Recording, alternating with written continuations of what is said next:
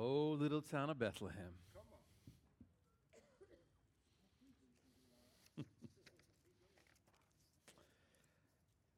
Oh, little town of Bethlehem.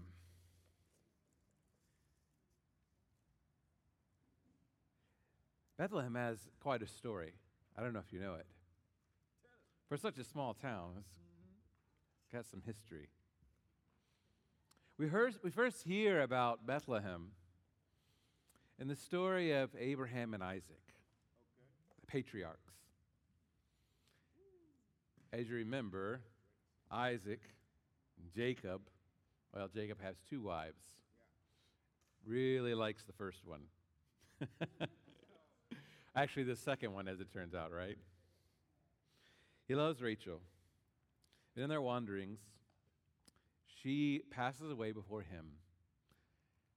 And she is buried in this little place, kind of a borrowed place. That time, patriarchs hadn't possessed the land. It wasn't until much later that they possessed the land.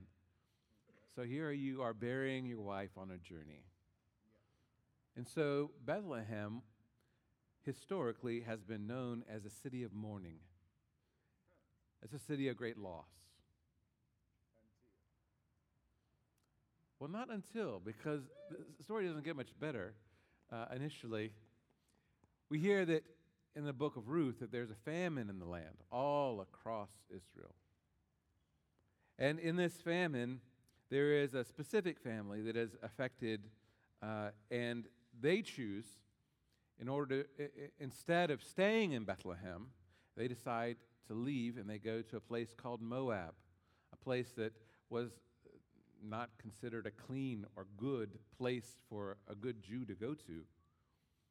And in that place, that family, again, has serious issues. First, the husband, his name is Elimelech, he passes away. Then the two sons pass away. And it just leaves this poor woman named Naomi and her daughter-in-laws who are Moabites. And so she says, I'm going to go back. I'm going to that place where there's a great famine. It's a great story because the word Bethlehem actually means house of bread. And the idea is the house of bread has no bread. And so it is a place of loss and scarcity, and she goes back to that place. And one of her daughters, daughter-in-laws, follows her. And in some famous lines, she says that I'm gonna serve your God. Your God is gonna be my God. Your people are gonna be my people, and your place is gonna be my place. And so she says, I'm gonna go back to this house of bread where there's no bread. I'm gonna go with you to this terrible, Yeah, I'm wondering if Naomi says, well, you don't know the story, I don't know if you want to go there. And so she goes there, and in the story, the book of Ruth, we find that God has his hand on these women. As Naomi comes back, people are like happy to see her. And she says, don't call me Naomi anymore. Call me Mara, which means bitter. Ooh. Don't get that tattooed on your shoulder. That's not a great place to be. She comes in bitterness, but God so loves this woman and so loves this young lady who would go with her mother-in-law and has done this good deed and has submitted to the God of this place, the God of Abraham, Isaac, and Jacob. And God blesses her with a kinsman redeemer, a man by the name of Boaz. And Boaz takes this family under his wing and loves them and cares for them. And it is seen as a beautiful gesture, a wonderful thing across the whole land where this man of great power and position brings into his home these people who are in need. And God blesses that relationship. And it's so wonderful. I think we're going to go over Ruth again. We've done it fairly not long ago, but I love it so much because the end lines is that they have a child together, and that child is going to be the great grandfather of King David. And so all of a sudden we begin to see there's glimpses of joy and hope and goodness and redemption that are around this town. And then we come to our Christmas story. And in our Christmas story, we see that there are some shepherds who are out watching their flocks by night. Now, at that time, Bethlehem is about the size of Burton. This is a Burton story, not a Brenham story. And the shepherds are out on that, not on the ranch out in Burton, but just like in a field out in Burton, right? And they are doing shepherdy kinds of things. Now, to be a shepherd at that time, well, that was like the lowest job you could get. Yeah. It wasn't even minimum wage. And to say that you were a shepherd was a derogatory thing. And so you would do things that shepherds do, and some of those things were unspeakable. But as they were outside the city, outside the little town of sorrow of Bethlehem, an angel, not just one, but a whole host of angels appeared to them and said, "Don't be afraid." The reason the angels had to say, "Don't be afraid," is because, one, we're not used to seeing angels in our front yard, except that they're plugged in, right? But these were real angels. And there was a sense of fear because usually when an angel came, it was a sign of God's judgment. And so they're like, "We're in trouble." And the glory of the Lord shone around about them, and they were extremely afraid. So the angel said, "Don't be afraid, don't fear, because I bring you good tidings of great joy that will be to all people." Woo! That's a crazy place for joy, Bethlehem. There wasn't much joy in Bethlehem until the angel showed up.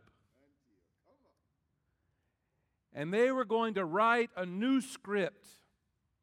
They were going to share a new truth with them. That today, this day, back in the town of Bethlehem, there was one who was coming. There was one who is going to be good news to all people. They said, "For unto you is born this day in the city of David a Savior, who is Christ the Lord." Today, as we continue in our Advent season, our focus today especially on this idea of joy. Joy is a thing that is both passive and is something that is active. It's passive in the sense that it is something that is done to us. So the shepherds, as they were out with the sheep at night, they weren't working towards God's glory, right?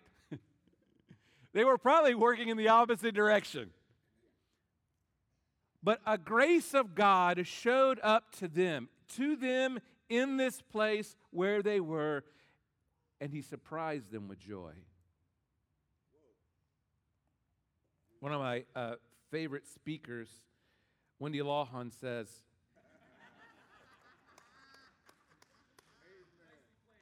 It's Christmas. Joy comes by grace, not through labored acquisition or happy circumstances. Pretty profound, huh? Grace, this joy doesn't come because we've done something to get it. It doesn't come because everything is all right around us.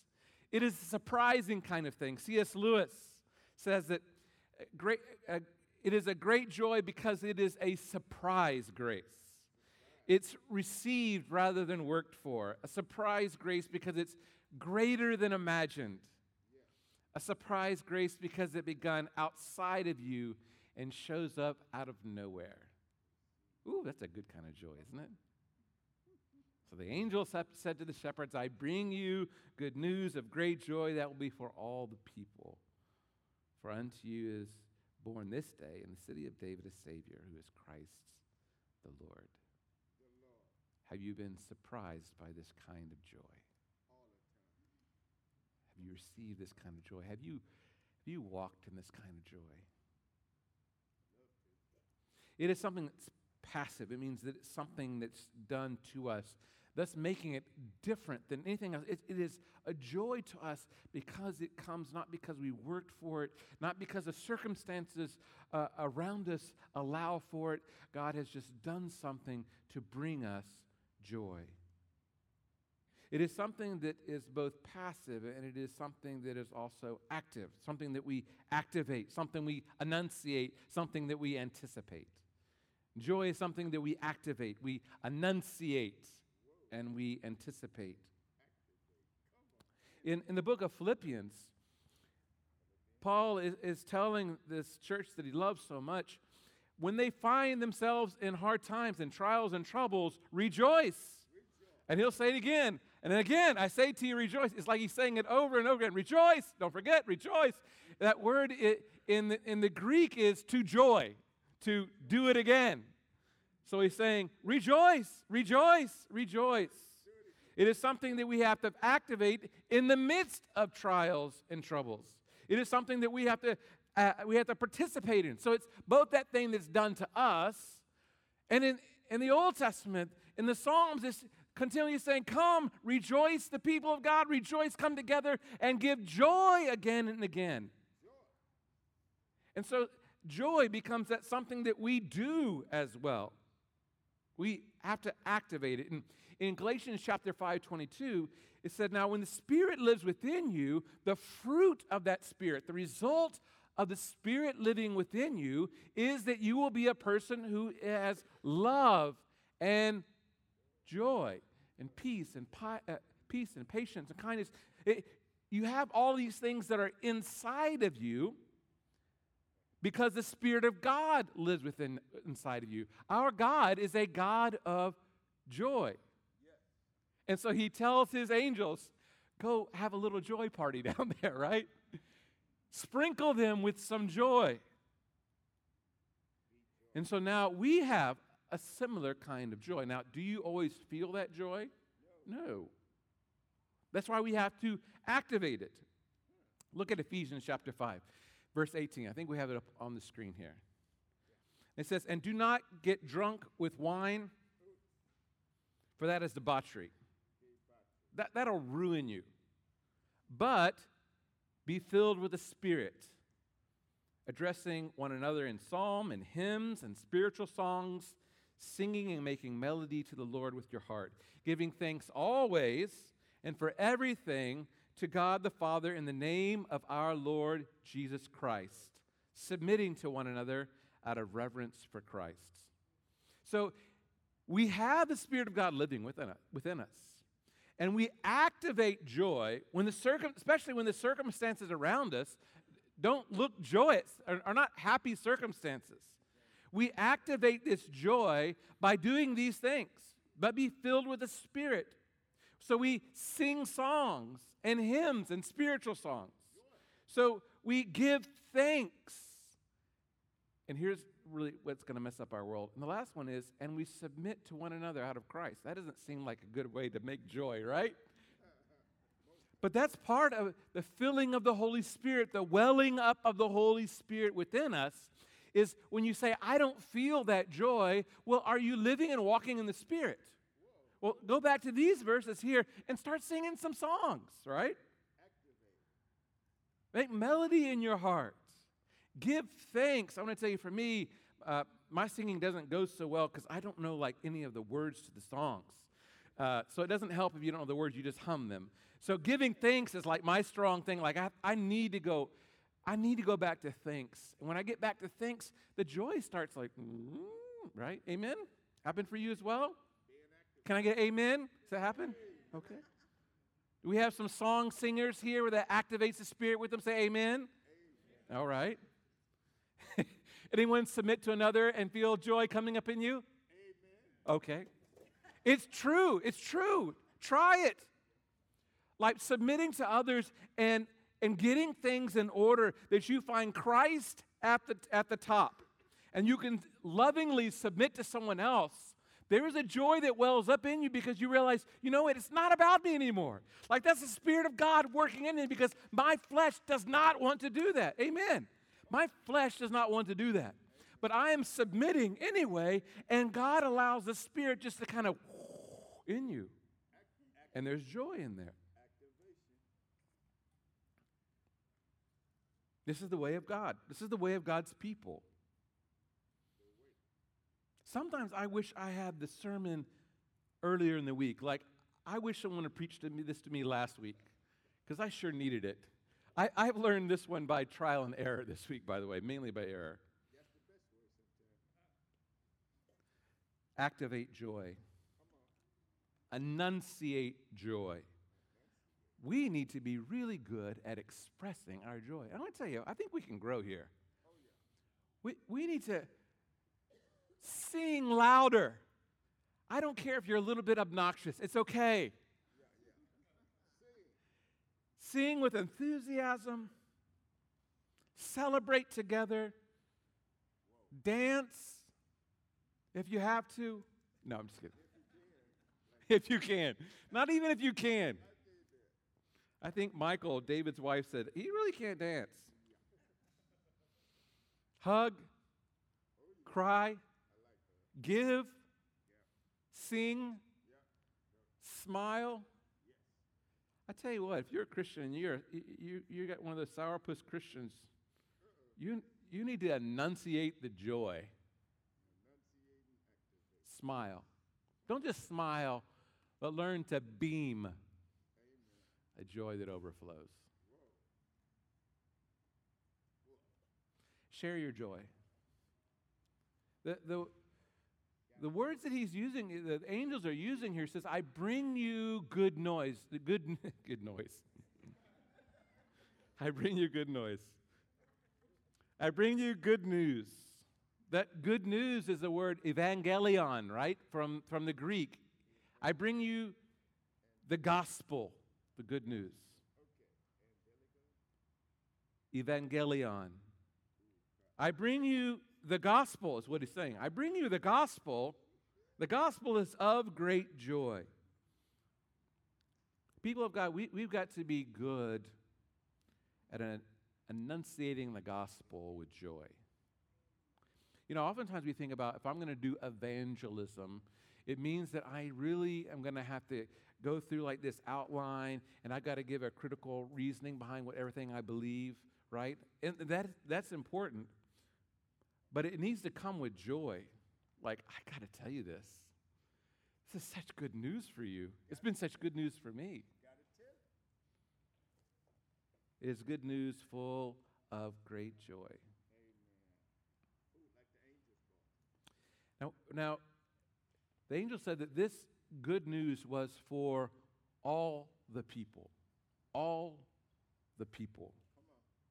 Now, the shepherds probably were thinking everybody in Israel, but that's not what the angels were talking about. No. See, Abraham was promised in his, the founding patriarch, in his relationship with God, God said that he was going to bless Abram, later became Abraham, and through Abraham, he would bless all nations. Now, from then on, everyone wanted to forget that part, all nations. They were just looking for the blessing upon Abraham and upon his people. But here the angels show up, and they're saying that there is a new way, a new order to understand that God has a love for all kinds of people. So the book of Luke, comes from the book of Luke, this story, is full of people that he loves on, all kinds of people. One of the first people we meet is a paralytic, someone who is a crippled on the side of the road, and God heals him. Next week, we learn about a tax gatherer, the most despised people in all of Israel, and Christ calls one of them to be his follower, to be one of his disciples. Then he heals a centurion servant, a Roman centurion servant, and then he brings back to life a widow's son. He then blesses a prostitute.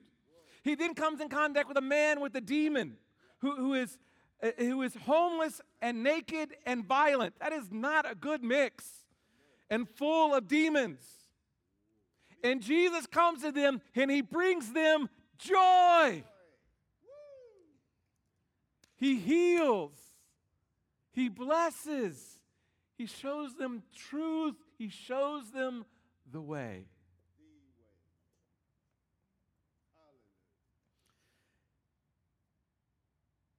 And brothers and sisters, Jesus wants to offer this joy to everyone we meet. Amen. And especially those who are troubled and bothered. And you know, so when you are watching your Hallmark shows this Christmas, and you're watching, you know, it's always to this sad situation, right? And there's some kind of magical red shoe or something, right? You know? And those are the stories of Christmas, because although our world doesn't always get the point, they understand that kind of joy. And that's the kind of joy that our Lord brings. So we have our eyes for our neighbors. We're hurting and broken and mourning. And we come beside them, and we are present with them as Christ was present with us.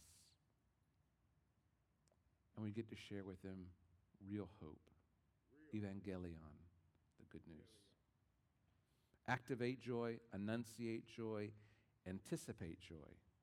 Hebrews 12, 1 and 2, it says, "Therefore, since we are surrounded by a great cloud of witnesses, let us lay aside every weight and sin which clings so closely, and let us run with endurance the race that is set before us, looking to Jesus, the founder and perfecter of our faith, who for the joy that was set before him endured the cross, despising the shame, and is seated at the right hand of the throne of God."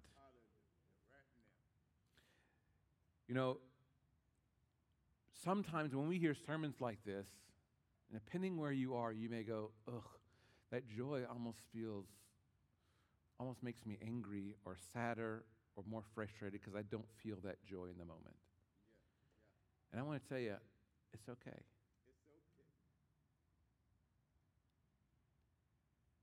You know, to make a good roux, you got to put it on simmer for a long time.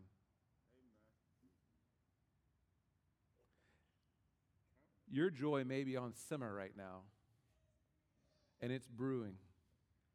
It's there, but it's on simmer. Continue to trust that day of joy is coming back.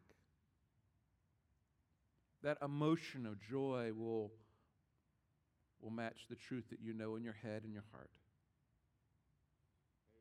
Jesus, you can think about him in the garden as he was waiting to go to the cross, and the cup is before him, that cup of suffering, that cup that reminded him and reminds us today that Jesus is going to have a painful death.